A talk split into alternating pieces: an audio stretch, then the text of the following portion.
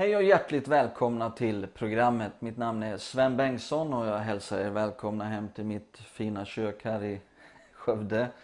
Eh, programmet idag kommer att handla om temat Dina värsta fiender. Och vi talar nu om det som jag skulle säga är din värsta fiende. Högmod. Vi ska läsa i eh, Jakobs brev kapitel 4. Och om du inte var med förra veckan när vi var, talade om eh, när, när det var episod 1 så kan du gå in och lyssna på vsplay.se så kan du följa med bättre. Ehm, så att välkommen då till episod 2 i Din värsta fiende, Dina värsta fiender. Och vi läser Jakobs brev 4 och 7. Där det står, ja vi tar vers vers 6 först. Men större är nåden som han ger. Därför heter det Gud står emot de högmodiga men ger nåd åt de ödmjuka. Underordna er därför Gud. Stå emot djävulen så ska han fly ifrån er. Eh, här står det att Gud står emot de högmodiga. Och det är definitivt någonting som man inte vill uppleva i sitt liv. Det är att han som har skapat universum står dig emot med sin kraft, med sin förmåga. Det märks när han står emot. Och då förstår vi också vad nåd handlar om, för han ger de ödmjuka nåd. Det är raka motsatsen. Nåd handlar om att han skjuter på med sin förmåga som du inte förtjänar, med sin kraft med allt vad han har med sina resurser. Så det vi talar om här är helt avgörande för ditt liv, för din framtid. Var du kommer att befinna dig i livet och hur mycket du kommer att kunna bli använd av Gud. Det är hur mycket du kan utvecklas i ödmjukhet och, och ju mer högmod du kan få ut ur ditt liv, desto mer nåd kan Gud ge till ditt liv. Vi såg förra gången att, att det vi talar om är själva ursprungssynden, den första synden ur vilken all annan synd har kommit, högmod. Det var djävulens synd i begynnelsen, det som orsakade hans fall. Eh, det som orsakade hans fall var inte att han la in en prilla snus bakom en pelare i himlen eh, eller något annat hemskt. Utan eh, det var att han fick högmod i sitt liv. Han började tänka att hans skönhet och hans gåvor det berodde på honom själv och misslyckades med att inse att det var Gud som hade gett det till honom och också alla förutsättningar för att det skulle kunna fungera. Ehm, och vi såg också förra gången att, att det, det är djävulens natur vi, vi talar om. Högmod är en manifestation av djävulens natur. Eh, när, när Gud skapade människan så blåste han sin ande, sitt liv in i människan. Men i fallet, i människans fall från Gud så frestad av djävulen så var det som att djävulen blåste sin natur in i människan. Och vi kan vara överens om, jag tror att vi är fullständigt överens om att vi vill inte ha en manifestation av djävulens natur i våra liv. Men många har svårt att, att känna igen högmod. Eh, man vill inte ha det i sitt liv. Man, man är med på vi behöver stå emot det här. Vi ska inte släppa in högmod i våra liv. Men man vet inte hur högmod beter sig. Hur det låter. Eh, och det är det som jag vill ta lite tid med här i de här episoderna. Att på ett praktiskt sätt eh, tala om hur vi kan känna igen högmod. Kännetecken på högmod. Och vi såg några sådana kännetecken förra gången. Nummer ett, att högmodet talar alltid om sig själv och av sig själv, vill bli uppmärksammad. Vara alltid där alla lägger märke till en. Nummer två, högmodet vill bli ärad och ärar sig själv. Försöker därför ofta att imponera. Har problem om andra blir ärade när det var jag som gjorde det och tar åt sig äran för någonting som man ofta inte ens har gjort eh, eller har väldigt liten del i. Det tredje var att vi såg att högmodet låter sig inte imponeras av andra. Har svårt att se att andra skulle duga till någonting. Det fjärde vi såg var att högmodet är en dålig lyssnare. Och på grund av det är en som ofta avbryter andra. En som ofta avbryter andra, har problem med högmod och självupptagenhet. Och idag ska vi se några fler sätt på vilket högmod manifesterar sig. Eh, kännetecken på högmod så att du kan känna igen dem det kommer över dina läppar eller om du är på väg att agera eh, eller om det är någon annan som manifesterar högmod och du riskerar att bli smittad och meddragen i det att du kan känna igen och, och tänka för dig själv, hallå, det är högmod. Jag släpper inte in det i mitt liv, jag vägrar gå i den riktningen.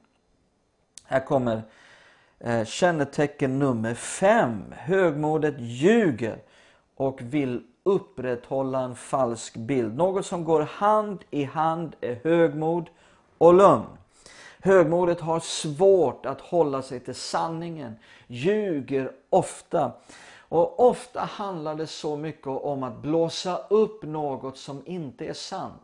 Att ge ett sken av att man har något som man inte har. Att ge intrycket av att man har nått fram till någonting som man inte har nått fram till. Vill visa sig bättre än vad man egentligen är.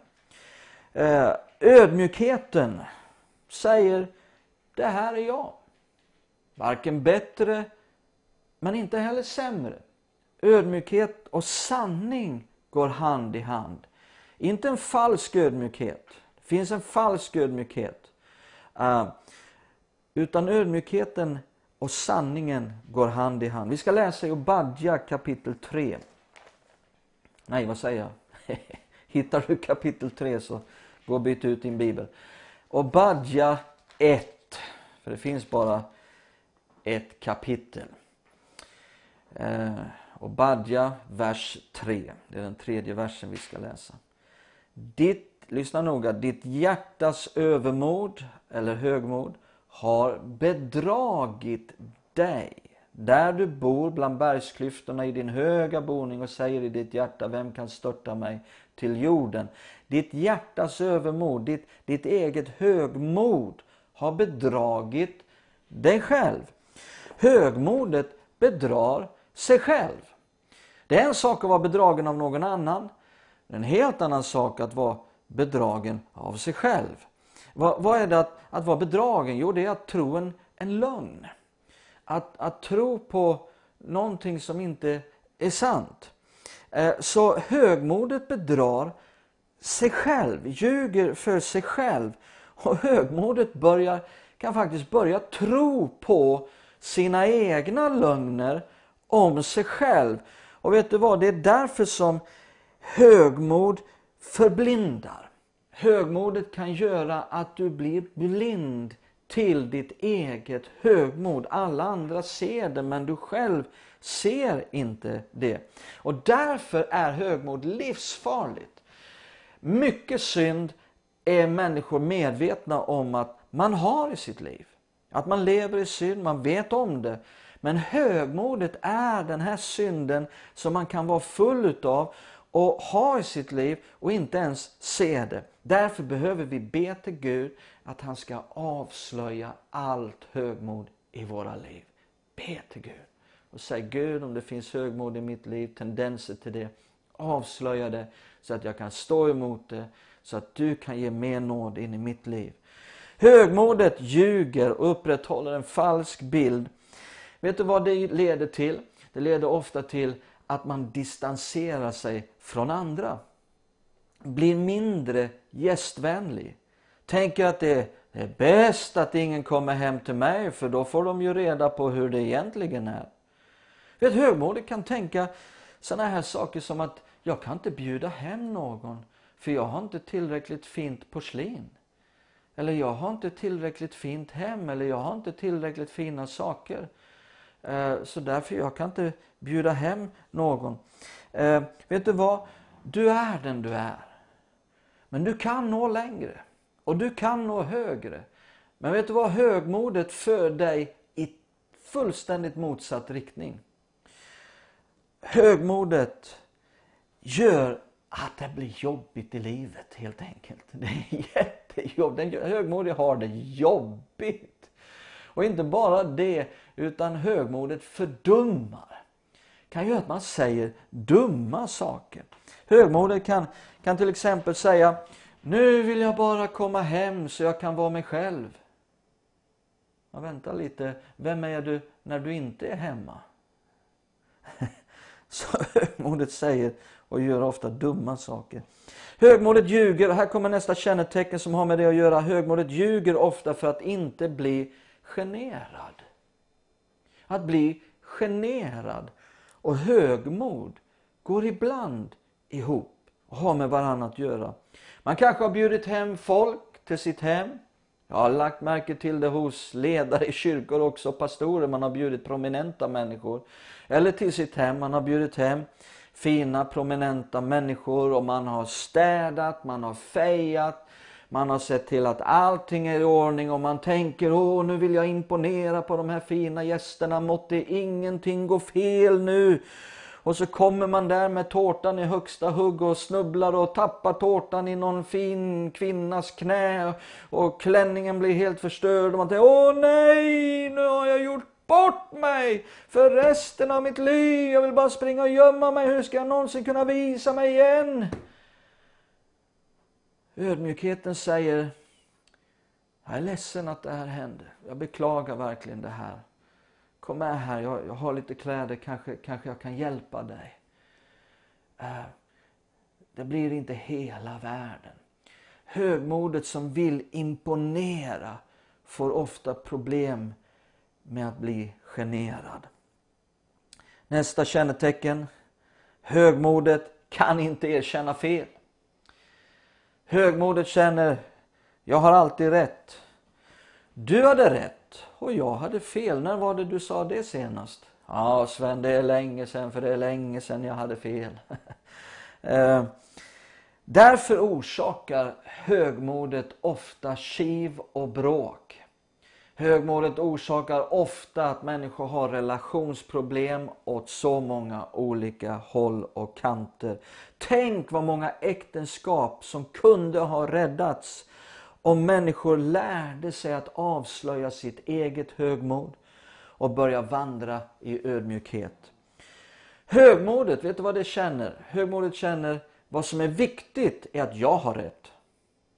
Vet du vad ödmjukheten säger? Det viktiga är inte vem som har rätt. Det viktiga är vad som är rätt. Inte vem som har rätt. Nästa sak om högmod, kännetecken, manifestation på högmod är att högmod tror sig veta allt. Har du mött de där människorna som är experter på allt? De är besserwishers. De kan lära dig om allt, de kan tala om för dig allt. De vet, det spelar ingen roll vad du börjar prata om så kan de det och de är expert och de kan berätta för dig precis allting om det. Ehm, och så kanske man frågar, men hur kan du veta det? Ja, jag, jag bara vet. Du kanske ser dem hålla på med en sak som är ny för dem och du märker att det går inte riktigt bra och de verkar inte veta riktigt vad de håller på med och du går dit och säger kan, det verkar inte riktigt som att du, du, du vet vad du gör just nu, kan, kan jag hjälpa dig? Nej, nej, nej, jag, jag kan det här. Ja, men det, det ser inte ut så. Nej, nej, jag har allt under kontroll. Stoltheten kan inte erkänna att den inte vet. Helt enkelt. Till exempel kanske det är en, en som är helt nykristen. Har börjat läsa sin bibel. Har upptäckt någonting fantastiskt i bibeln och kommer till en som har varit kristen i 30 år och säger Titta här vad jag såg i bibeln. Är inte det här fantastiskt? Och den som den berättade för har aldrig sett det. Har visst, visste inte om det, att det fanns i bibeln. Och, och, och, men kan inte säga det till den här nykristne utan säger ja, ja, ja, ja men det, det var fantastiskt fint och det har jag ju alltid vetat. Kan inte erkänna att man inte sett det förut för då erkänner man ju att man inte visste. Kan du säga wow, det där har jag aldrig sett förut. Tack att du visade det för mig. Vad, vad mycket det betyder för mitt liv. Kommer nästa manifestation och kännetecken på högmod. Har svårt, högmod har svårt att be om hjälp och ta emot hjälp när man inte ens har bett om det.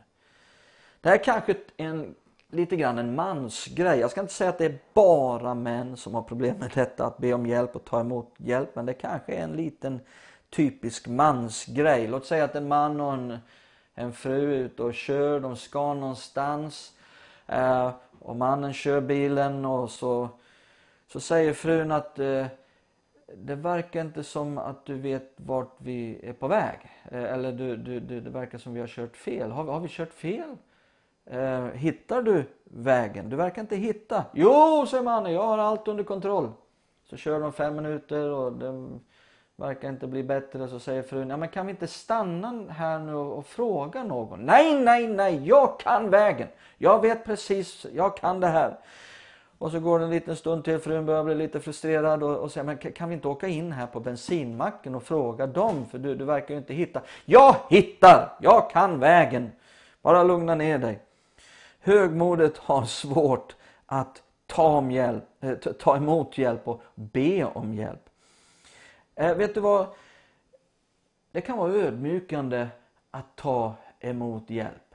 Kanske det är någon som, som har lite svårt, eh, som har lite dåligt ställt men som kommer och säger jag har bara upplevt att jag ska ge detta till dig. Och du känner att du skulle behöva hjälpa dem. Kan du då bara vara tyst med det och säga tack så mycket.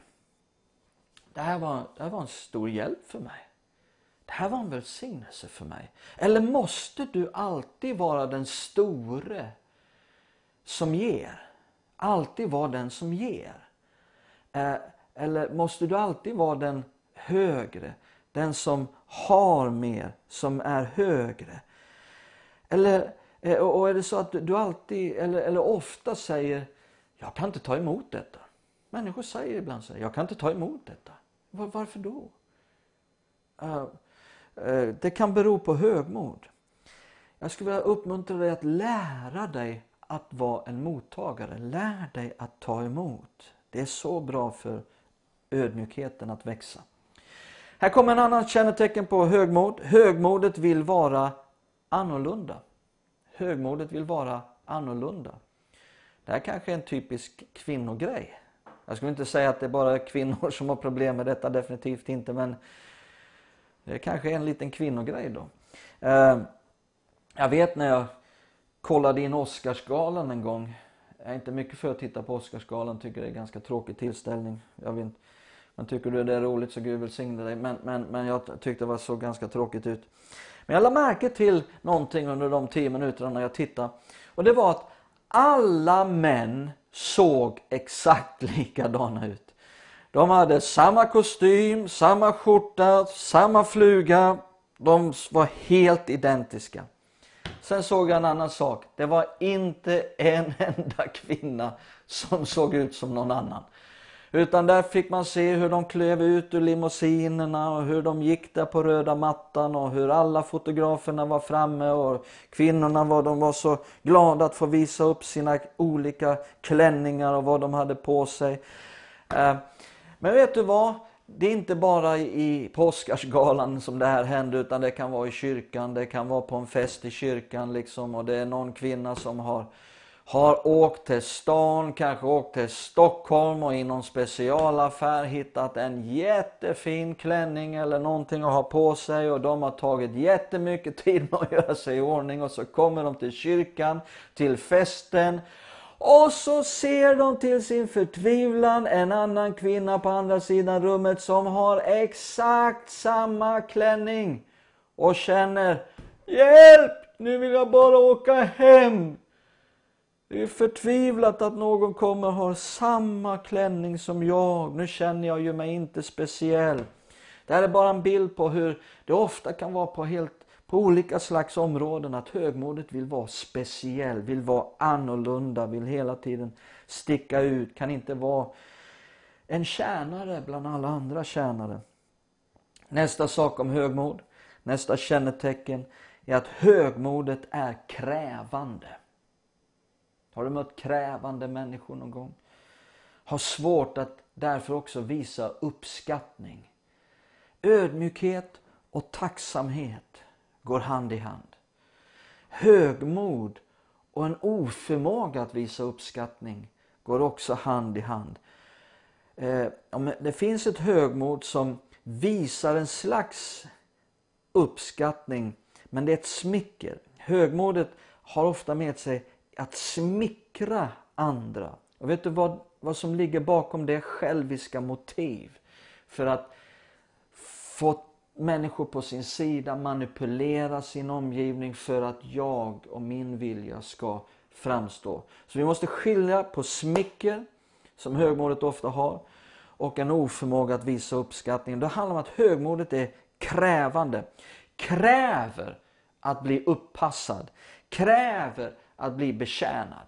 Det här kan vara på en restaurang. Det kan också vara i kyrkan. I olika slags miljöer. Har du märkt de här? Har du varit med de här som hela tiden kräver så mycket av alla sammanhang de kommer till. Nu är min sann jag här. Vet de inte vem som är här? Högmodet har därför svårt att visa uppskattning. Och vad beror det på? Därför att högmodet känner att jag förtjänar det här. Jag förtjänar det här. Liksom om du har tjänat ihop någonting, det är en, en lön till exempel, du får in en lön på bankkontot, så ringer ju du inte ditt företag och säger Åh tack att jag fick lön! Nej, du har ju tjänat ihop det. Och så fungerar högmodet. Den, den känner hela tiden att jag förtjänar det här. De borde göra det här för mig. Ödmjukheten förväntar sig inte en massa saker hela tiden och kräver av omgivningen. Så när ödmjukheten blir fint behandlad så känner den wow, nu blev jag så fint behandlad, kanske bättre än vad jag, vad jag förtjänar. Och tack så jättemycket för vad, vad ni gjorde för mig här. Det var, det var, det var så fint. Och så kommer ett sista kännetecken som jag också vill få med och det är att högmodet, det går lite grann ihop med det här. Att högmodet är krävande. Högmodet vill alltid vara boss. Högmodet vill alltid vara boss. Vill alltid vara den som styr. Kan inte vara med om man inte är den som styr. Hur hanterar du att ha en supportande roll? Om du är i ett sammanhang och du har en supportande roll, att stödja någon annan, att lyfta armarna på någon annan som får mer uppmärksamhet än du, att spela andra fiol. Vet du vad Bibeln säger? Jesus säger det är något heligt att tjäna någon annan. Störst är den i Guds rike som tjänar andra, som är de andras tjänare. Han säger till och med slav i grundtexten. Det är något heligt i det, att hjälpa någon annan. Om det stör dig att inte alltid få vara den som styr, så är det högmod.